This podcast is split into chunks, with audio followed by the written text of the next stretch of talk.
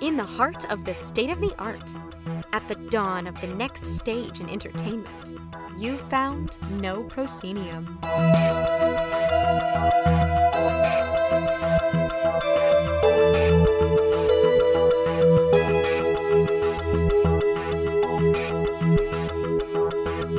Indeed, found no proscenium, the voice of Everything Immersive. I'm your host, Noah Nelson, and welcome to episode 380. Wow. This week on the show, No Pro's London curator Shelley Snyder takes over the interview duties to talk with Immersive Everywhere's Brian Hook about the company's upcoming debut of The Great Gatsby in New York City after a long London run, along with a few updates about Gatsby's future in the UK. It's the first of what's set to become some regular podcast dispatches coming out of London, thanks to the continued support of our Patreon backers. More on that in a moment. Before we get to that, a quick review of what's on the site this week and some notes about the Next Stage Immersive Summit coming up this June in LA. Let's start with the site. The rundown this week has two enthusiastic reviews of what we might call next-gen escape games in New York City. That would be Doors of Divergence's Madness 1917 and the pop-up Order of the Golden Scribe initiation tea at the Cell Theater. There's also coverage of some of the LA Art Show's installation offerings from arts editor Laura Hess. This month's call sheet also has some fresh new updates, and for those looking for their next adventure, the front page of Everything Immersive, our searchable site of all listings submitted to us, has been refreshed with all kinds of new and returning experiences. Links for all of that in the show notes. Now, as we're putting this out, we are just 14 weeks away from the launch of the Next Stage Immersive Summit here in Los Angeles, June 2nd through 4th at Arizona State University's California Center in downtown LA. It's coming up so quick.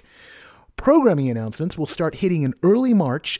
We're in some key conversations right now, and tickets are scheduled to go on sale on March 15th. For all those who had tickets to our canceled 2020 and 2022 events, COVID, and March 22nd for everyone else. My eternal enemy, COVID.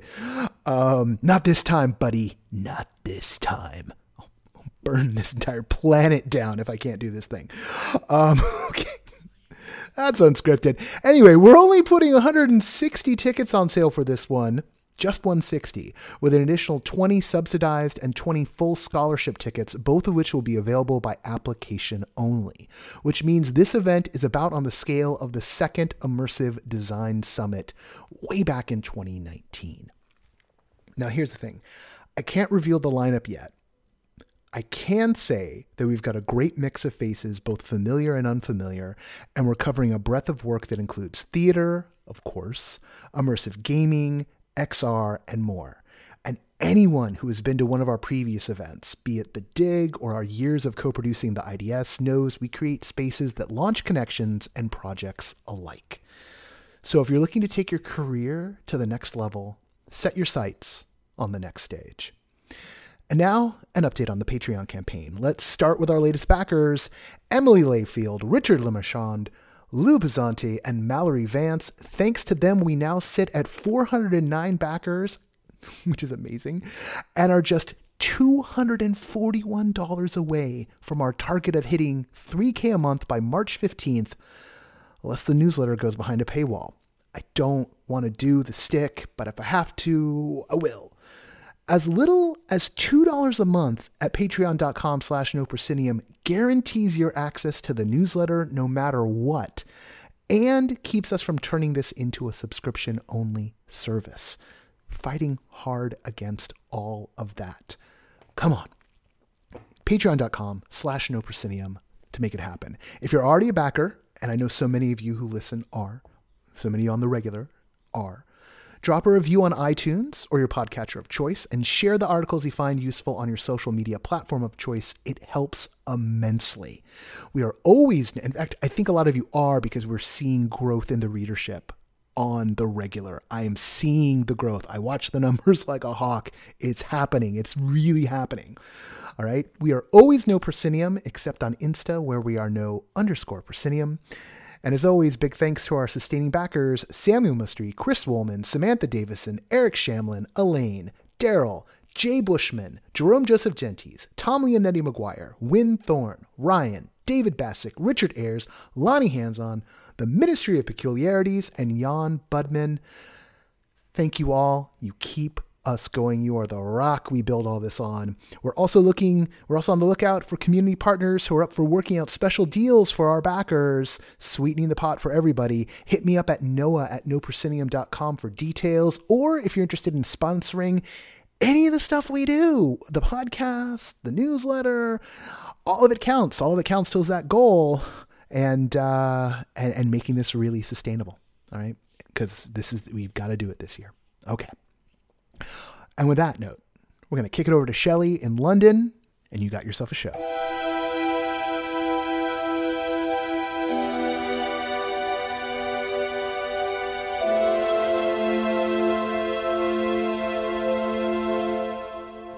Today, we're talking with producer Brian Hook about Immersive Everywhere's The Great Gatsby, now in its 7th-year run in London and its upcoming shift across the pond to New York City. So, Brian, thank you so much for coming today.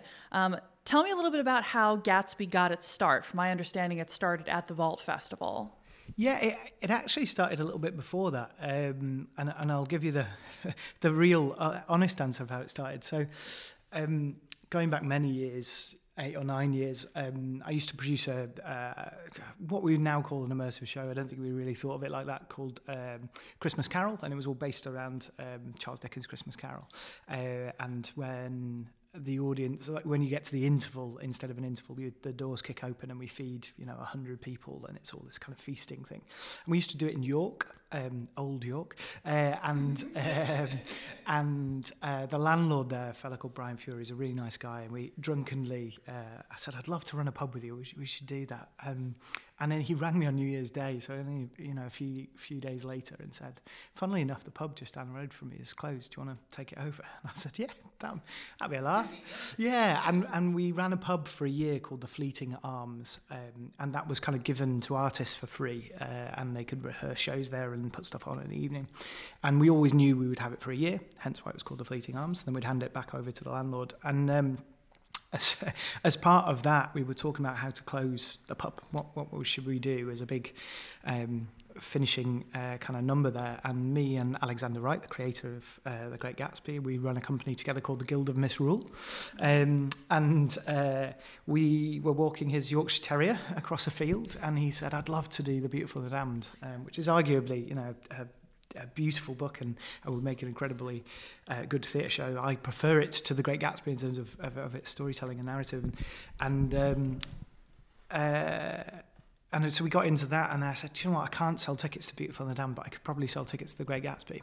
Is the unfortunately bizarre way we started, and we got really into that idea, and we ran it in York for 6 weeks before it came to Vault Festival, and it went absolutely crazy. I mean, York doesn't really have anything that you would even call an immersive theatre show, let alone what we made there was quite unique in itself. And at the first show had 7 audience members, and by the end of the week the whole run was sold out. Like, it just went. This was in York. Yeah, in York, yeah. It went crazy. So we then took it down to London to Vault Festival, which I think you saw the show. I did.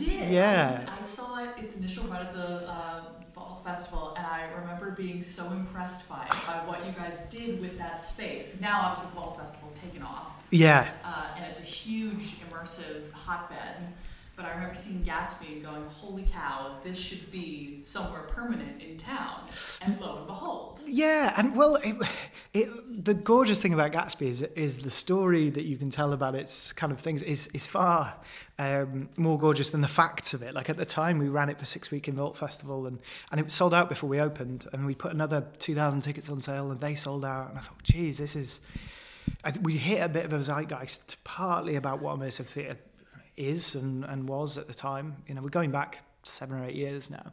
And then partly about the way we tell that story and partly about, I think it's a really good version of The Great Gatsby. I'm obviously biased, but like I think it's a really good way of experiencing that narrative and that story and taking people on a kind of rise and fall through it. And so we transferred it to CoLab for 6 weeks, which lasted 7 years, which is, you know, and that just constantly, you probably know Bertie Watkins' CoLab, and so we put it in his space and we were constantly extending it by 2 months at a time because none of us knew whether it would still be here, you know, and yet it just kept selling.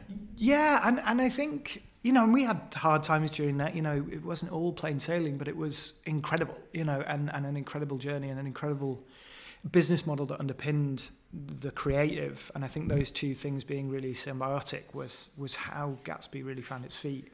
And then it took on a life of its own, you know, then it just went crazy. But it was, yeah, it's something I'm remarkably proud of. I mean, I've made about 130 shows over the years, and Gatsby really stands on its own as being something that people still love and people still find new things. And every time we change the cast and remake the show, you know, I'm very close to that process, and it's gorgeous finding a new cast and them finding what Gatsby means to them. You know, it's kind of gone through so many social, political changes and all sorts of things as well over that time.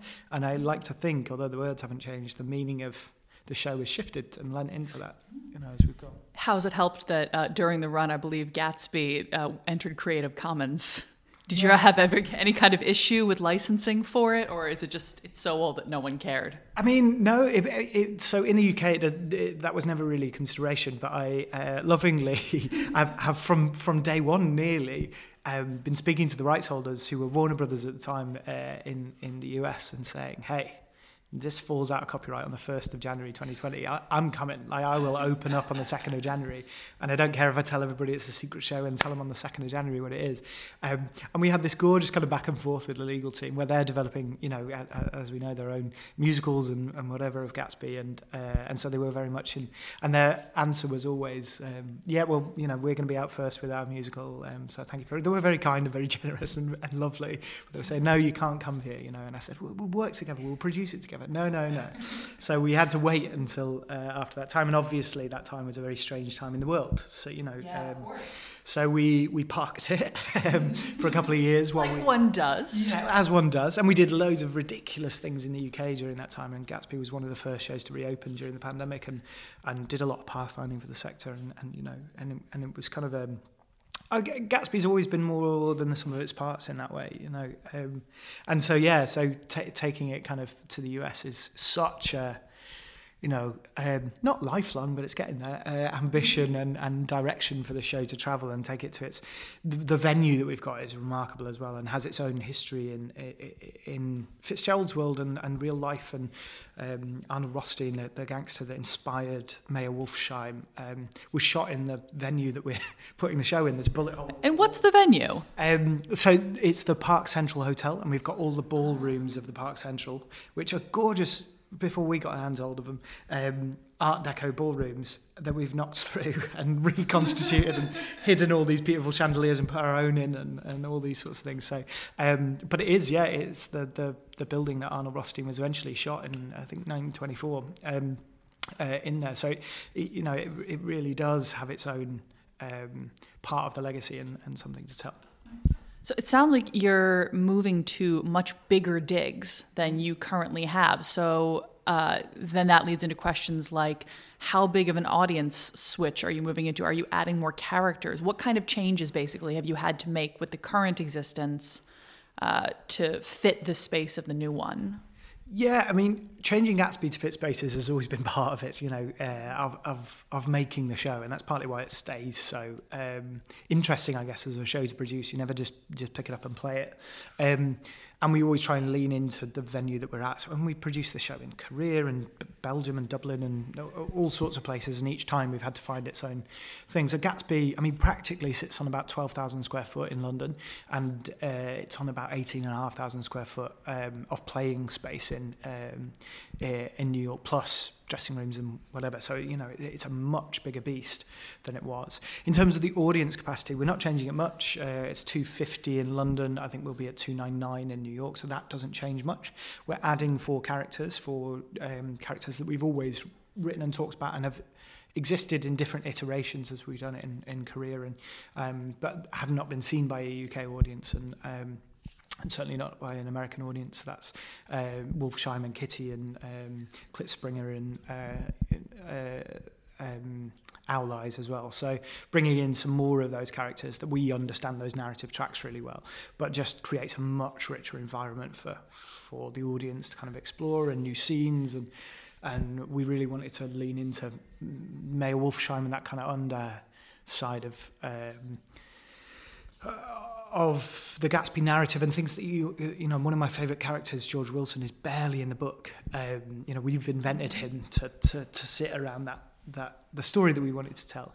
You know, you can't do Gatsby, spoiler alert, he shoots Gatsby at the end. You can't do Gatsby without him. But I think it's important to have a character like George, someone for the audience to interact with, because he does not live the crazy, expensive, wastrel lifestyle that the other characters do. I mean, you can see it sort of opens questions about living to excess and what that does to you versus the folks who have to support that lifestyle. I think it's good to have George. Yeah, and he carries a lot of the opposite to Gatsby. You know, George in his bones believes in the American dream, or certainly in the UK show believes in the American dream. You know, he thinks that things will get better and you just need to work harder, and it's going to work like that. And Gatsby obviously has the complete opposite view and will take anything from anyone, and you know, in some respects, different characters, you know, different actors have played Gatsby over the years and brought really different things. You know, sometimes he's been very distant and closed off, and sometimes he really believes what he says, and something, you know, you get different actors bring something really gorgeous to that role. And I think we're mapping out George into a much bigger character, and I think also looking and reflecting on. Again, we get so much that isn't in the novel into the shows about what it is to come back from World War One. You know, what it is to have been promised this American dream, and that you just suck it up and get on with it. You know, it really was the American kind of stiff upper lipping and just get on with it. Was it the expectation from that kind of lower class of society that they just walked back from the trenches with all these new skills and all these new exciting things that they'd learned and get on with it? And obviously it didn't work like that. So I think our George Wilson in New York would be much more knowing of where he is, you know, much more a participant in the underworld of Gatsby, but also knowing that he wants to get out of that. So I think we're just leaning a bit more into that. Whereas in London, I think he's a bit naive to it all. You know, I don't think he really knows what's going on. So I really wanted to dig into that a bit more. I mean, as an American, I know that The Great Gatsby it's a novella, basically. Yeah. It's a short book, but it's required reading. Mm-hmm. Like, students all coming up through grade 12, everyone has had to read The Great Gatsby at one time. Now, as a teenager, you don't understand it. Like, you might sort of like paddle around the shallow end, but it's a book written for adults. Mm-hmm. And so transferring this show to an American audience, many of whom will have read the story, having an immersive show with all these different characters, you can explore things like what it's like coming back from a war, and the different socioeconomic trends between them. So it's sort of filling out these extra characters gives people a way to explore written material that they probably haven't revisited since they were in school. And something like a musical that, you know, can only tell one story, and, you know, over the course of 2 hours, versus coming to your production, which you could come over and over again and experience all these different storylines. Yeah, and I guess, like, the really boring kind of top-down view of Gatsby, there's about 22 hours worth of content that happens over a 2-hour period, and there's 59 different combinations of seeing the show. So that's how we make these kind of immersive theatre shows. Peaky Blinders is the same, and Doctor Who Time Fracture is a much bigger version of the same thing. So mm-hmm. that's kind of like academically how we make these shows. Mm-hmm.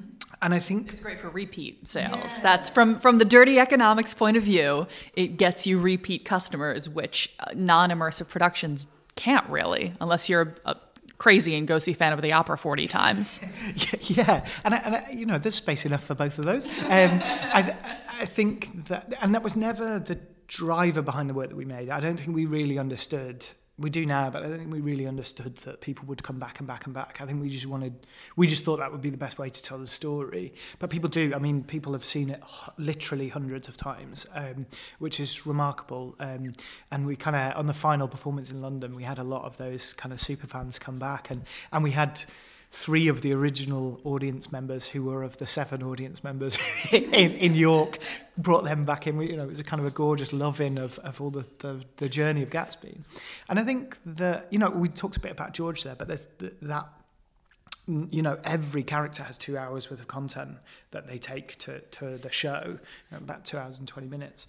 So there's a huge amount of exploration there. I mean, Jordan Baker is one of my favourite characters as well. And yeah, mine too. Yeah, she's such a badass. And like having the license to explore that, and Gatsby and Nick Carraway, they all carry their own kind of arc through the show, and it anyone who hasn't seen it happens concurrently at the same time, so the whole show happens over the space of one evening that takes you to the party in its town, and then kind of the prologue at the end of the show, we kind of wrap up what happens in the next few days, Gatsby's funeral and so on and so forth. So you're living it live, you're experiencing it kind of in real time as you push through the narrative.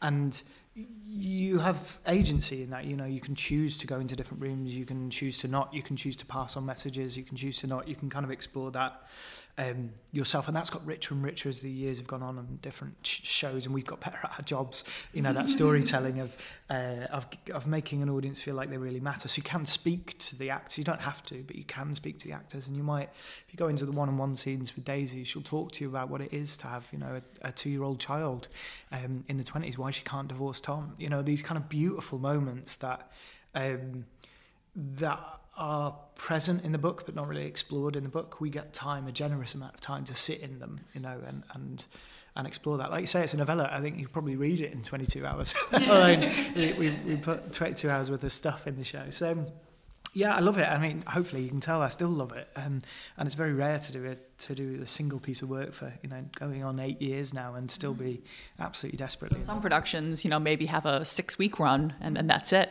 Yeah, and we've done shows that have lasted for years before, but it becomes a job at some point, and Gatsby has never become a job. It is something we all the creatives, all the team that work on it, even lighting, sound, stage management, everybody loves it. It's a really fun environment. I think that's partly about the environment that you make when you make a show as well. We all have dinner together on the first day of rehearsals. We all, you are welcomed into the Gatsby family, and people come and go and come back again through that family. So it's kind of how it operates as well. Are any of the current cast members coming over to New York City, or are you sort of expecting to recast locals? Yeah, great question. So we're doing a bit of both. So a lot of the original company of Gatsby are now the associate directors and assistant directors. Oh, that's nice. Yeah, and partly because they know the tracks so well, and choreographers and so on and so forth. So we're taking a lot of the original company of Gatsby over to teach the show to a New York team. And I think we also felt it very important that the show wasn't a bunch of Brits swanning in to tell an American story. We've got a lot of US creatives. Pretty much everybody except Alex is a US creative. Alexander Wright is the creator and director of the show, and then he's got US associates and the UK team under him, and then everybody else is from New York, because I think that is the right way to tell that story as well. I think it's about it being an honest reflection, and who am I to tell New Yorkers what they think about our story, and we've always done that. When we've worked in Korea, in Dublin, whatever, we've gone, right, here's what we know, here's everything that we know about the story. Now what is it to you, and how do we home that, how do we make a home for it, and how do we teach that, So yeah, so it's a bit of both. Good question. Yeah, I'm looking forward to it. They're a good bunch. Excellent. So one of the other sort of cultural differences, and this is between traditional theater and immersive theater, also American audiences versus UK audiences. I remember being really impressed at the fact that, so Great Gatsby takes place, as you said, over the course of one evening, over the course of a party. Mm-hmm. And you guys have an open bar. Not an open bar, but like your bar is open throughout the show, and so audiences can get themselves drinks at any point within reason. Yep. And this is fairly typical of like a London audience where there's always bars at every theater. Audiences are expecting to be able to drink while watching the show rather than waiting till the interval or eating before or after, but not being allowed to take drinks into the theater and continue to enjoy them. Did you struggle at the beginning with audiences potentially getting too drunk? Do you have any kind of, concerns about what is a New York audience going to be like if you can't? Basically, is the bar, does that factor into your financial plans? Yeah. I'll try and answer all of those in sequence. So many questions, but it fascinates me about the economics of food and beverage during shows. Yeah, sure. So I guess I'll talk a bit about that and then into kind of how we've done it in the past and in the future. The gorgeous thing that kind of underpins Gatsby, and we really lucked out on this because I think if you have made the show in any other way, it would have opened for 6 weeks and then closed. All the bar sales, all the merchandise, every bit of revenue goes back into the pot to pay the actors, cast, crew, and then goes back to the investors. So, and that's all of it. So there's no buying a drink at the bar is just as important as buying a ticket to the show, and it accounts for about a third of the revenue of the production. So it is a really significant kind of piece of the puzzle, kind of practically as a producer, of how you're putting it together. And we've managed to maintain that. The show always pays back in, and it makes a very stable business model, which means we can give jobs to people for a long time, which is one of my biggest joys in life. And it's also a major audience draw, being able to offer food and beverage like during the show. Yeah, and I think Gatsby is that kind of meld of a party and a story. There's that gorgeous line, "I like big parties; they're so intimate." And you kind of to really create that, you need to lean into that. And I think that is. We've seen off so many versions of Gatsby over the last 7 years. I don't know whether it's obvious or not, but plays and readings and other immersive shows and... and a Baz Luhrmann film. Yeah, I'm not sure we saw off the Baz Luhrmann film, but he does know who we are, which is fascinating. Fantastic. I met him briefly and he'd heard of it, which is sweet. Really nice guy. I think it... it is about like the best way to tell that story is partly to attend Gatsby's mansion and to be a part of that party and to dress up and to go. We've never really asked audiences to dress up. They've chosen to, which has been fascinating. We actually took it off of the marketing, and I didn't want people to feel pressured. I wanted you to come from work or whatever, and they did it anyway. So I have seen some stunning fashion at it. Some people really show to the point where you're like, you wish you were acting in this, don't you? Yeah, and I love that because it's very easy to forget. You've done the show for a very long time. It's very easy to forget that those audience members coming from the first time can't tell who is an actor and who is an audience member. And that's magic. Like, you can see them be like... The best day of that, I'll digress for a second, was at the first night of Vault Festival for Gatsby. And... a clanging name drop, Neil Patrick Harris came to the show. He comes to everything. I've run into him. I ran into him at the Magic Flute, the Queen in New York City. Queen of the Night, thank you. Yeah, he was just there. And he also ran on the track, so I'm so glad that he came to yours. Yeah, and there was a gorgeous moment. We all laugh about this in the creative team. There was a gorgeous moment where, for one night only, 200 audience members looked across at Neil Patrick Harris and thought, is he going to play... I nearly swore there. Is he going to play Gatsby? Have they managed to get Neil Patrick Harris in?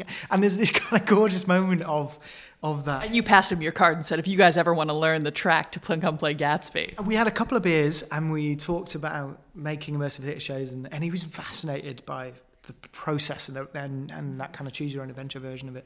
And we stayed in touch for quite a while off the back of it. And he said, if you ever come to New York, give us a shout. So we will. So you're going to call him? Yeah, for sure, man, for sure. Or he'll just show up. Right? And either is fine. I think it's about, so kind of setting that kind of world up where celebrities, so many celebrities have come to the show over the years, and that's kind of gorgeous bit of art in itself. You look across the room and Megan Fox is there, and you look, all of this kind of madness that should be at a Gatsby party has existed over the years. And then in terms of how that will affect different audiences, it's been different everywhere we've gone. I mean, in South Korea, one massive learning, we were told this from the off, but it was fascinating to kind of see it there. Drinking in a theatre is not a thing at all, really. I mean, theatres don't have bars. You don't take a drink in. It's not the done thing. And so Gatsby, I think, was the first or one of the first shows to ever have a bar in it. And also theatre out there is quite conservative, which is very different. You know, we see it as a very lefty, liberal-leaning art form. Playground, you know. Yeah. And that is not the case in South Korea. So to do this kind of big-hitting, lefty, liberal show with a bar in it was mad, you know, and people couldn't... And you'd sit there and be like, right, cool, and that's where we put the bar. And they were like... the bar, and you're like, yeah, and we'll serve drinks and we'll do this. And they honestly took 2 meetings to get their head around it. And we were like, and you'll serve drinks to the audience and they'll buy drinks. And you're like, yeah, I think they'll love it. And they did, yeah, it was a good, it only ended because of COVID and I'm sure it'll be back. But the dreaded C-bomb, but it was an amazing different way of experiencing that. And I think there's a lot of health and safety and safeguarding that we take very seriously that comes along with, you know, because you're so intimately close to those audience members, and that goes both ways, you know. We need to look after our cast and crews and we need to look after our audiences.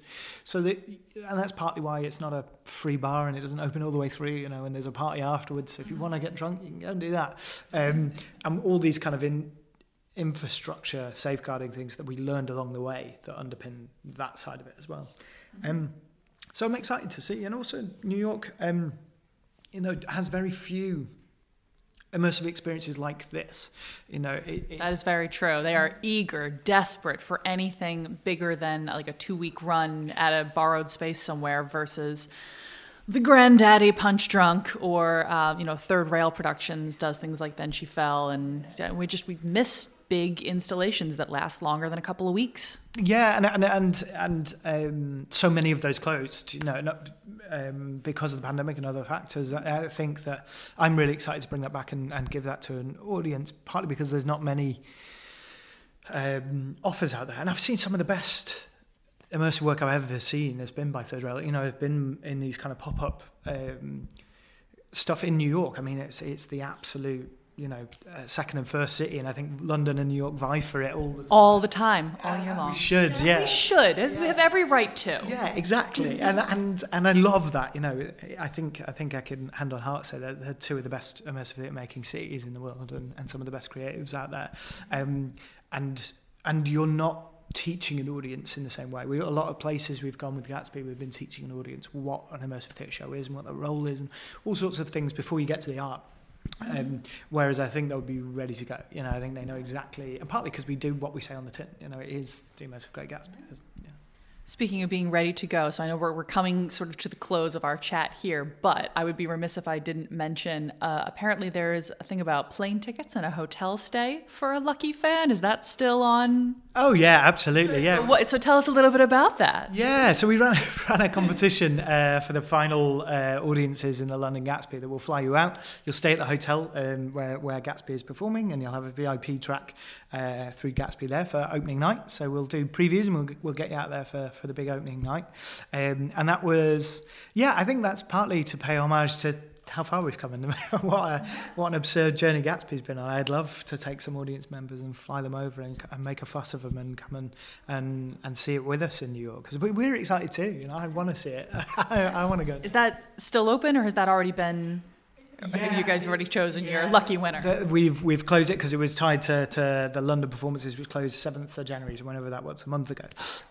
So if you've got... We missed this one, but if they're super productive and wonderful in New York City, they might open a sweepstakes again in future. Watch this space. I'm sure there'll be more, and there'll be loads of stuff like that. We're really proud of what we're doing here. And also, we've not said this to anybody yet, but Gatsby will be back in London in a bigger way, which is fun. So we're just teeing all of that up, I think when we're able to announce it, I think audience members will be like, oh yeah, that's cool. It's kind of like a bigger... Well, now I'm excited. Yeah, it's you know, we did have the last venue we had was this kind of gorgeous townhouse in Mayfair. It was actually a former army base, and I think the next venue we've got is a step up from that, where everyone will be like, oh yeah, that that's a big night. So I'm really looking forward to that, as and when we can talk about it, which will be spring. Yeah, it's not far away now. So Gatsby just keeps moving from strength to strength. It's going to Theatre Clwyd in Wales this May, and then it'll do a bit of UK touring and then come back into London is the game plan there. So yeah, it's the gift that keeps on giving. Yeah. Fantastic. Well, we're all very excited. Well, Brian, thank you so much for joining us today and letting NoPro chat with you. We're very excited for Great Gatsby to open in New York City. We look forward to seeing you there. Thank you. Great. Thanks very much. Once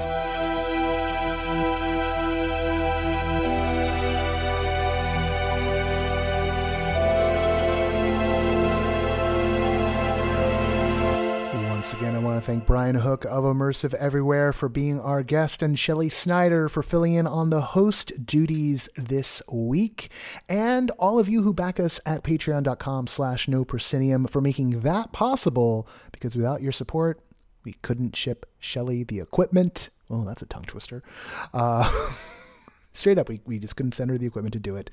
More dispatches from London soon. Really excited about what we're going to be able to get to you out there.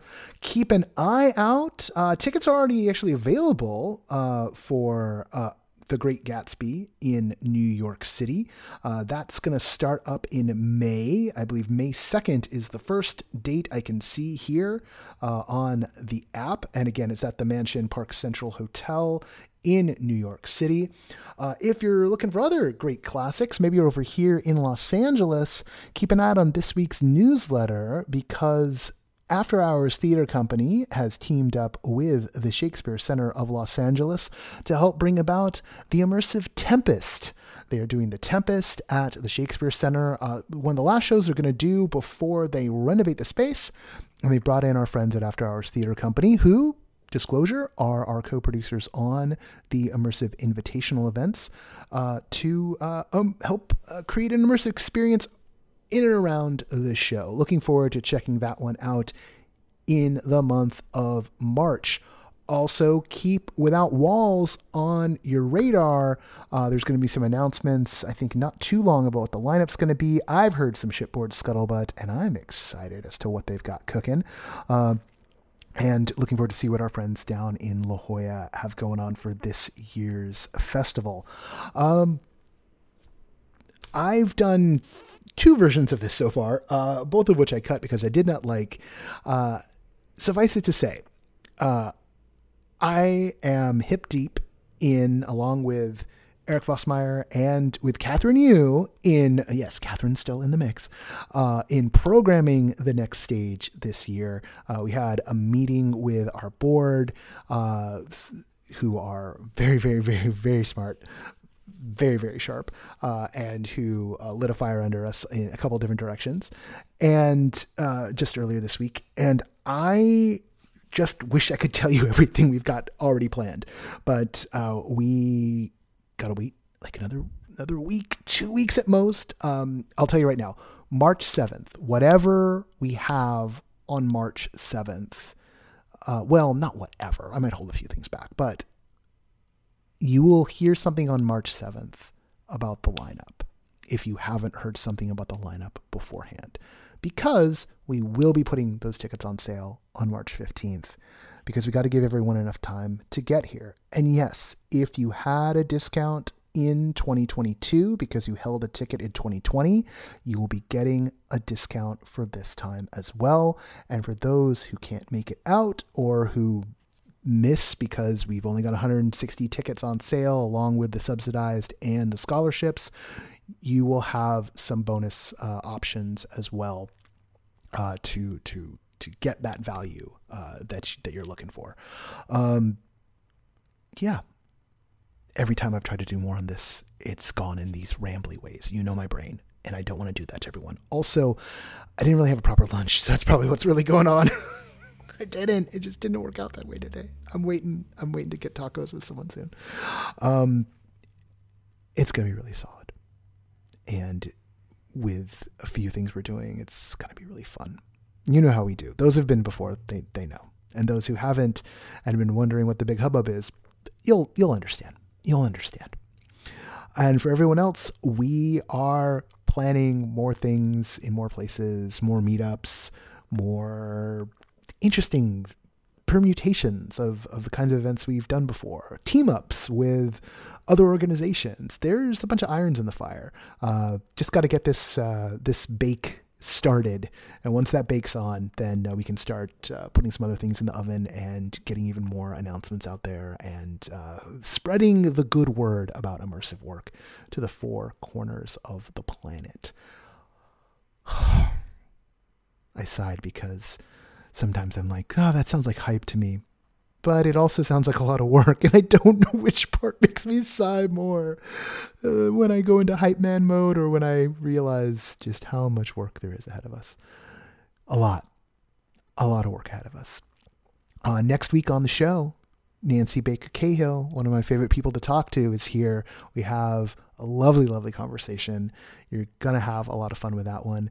And coming up in not too long, a Team Speak episode. And we've got a couple other fun things. We've just been booking some cool guests this week. And we're working on, well, I don't want to spoil that one. So we're working on something interesting. And I hope I didn't just jinx myself by saying we're working on something interesting. It got the team really excited. Now we just got to make the schedules work. If you are making work at South by Southwest, hey, give us a holler. We've got a couple of people on the ground this year working their day jobs, but also keeping an eye out for activations. We'd love to send folks through. Also, if because there's a few weeks left to go, if you're casting like House of Yes is, and they're in this week's call sheet, also give us a holler. We'll put it in the call sheet, and we'll try and hook you up with folks as best we can. That's it for this week. Lest I start going off in different directions, let's get you on with the rest of it and get me, I don't know, listening to a more civilized age talk about Obi-Wan or something. Obi-Wan Kenobi. That'll settle my need to talk. I'll just listen. I do listen. It happens. No Proscenium is associate produced by Parker Sella. That's not how you say it. Don't care. Keep going. That's how you say Parker's name. That's not how you say the credits name. Music for No Proscenium is by Chris Porter of the Speakeasy Society and Solar the Podcast. I really need those tacos. Special thanks to Siobhan O'Loughlin for voicing our intro. You know, this whole thing fell apart last time because I said special thanks, like some kind of horrible mashup of Elmer Fudd and Sean Connery. And this mess is my fault. I'm Noah Nelson. And until next time, I'll see you at the show.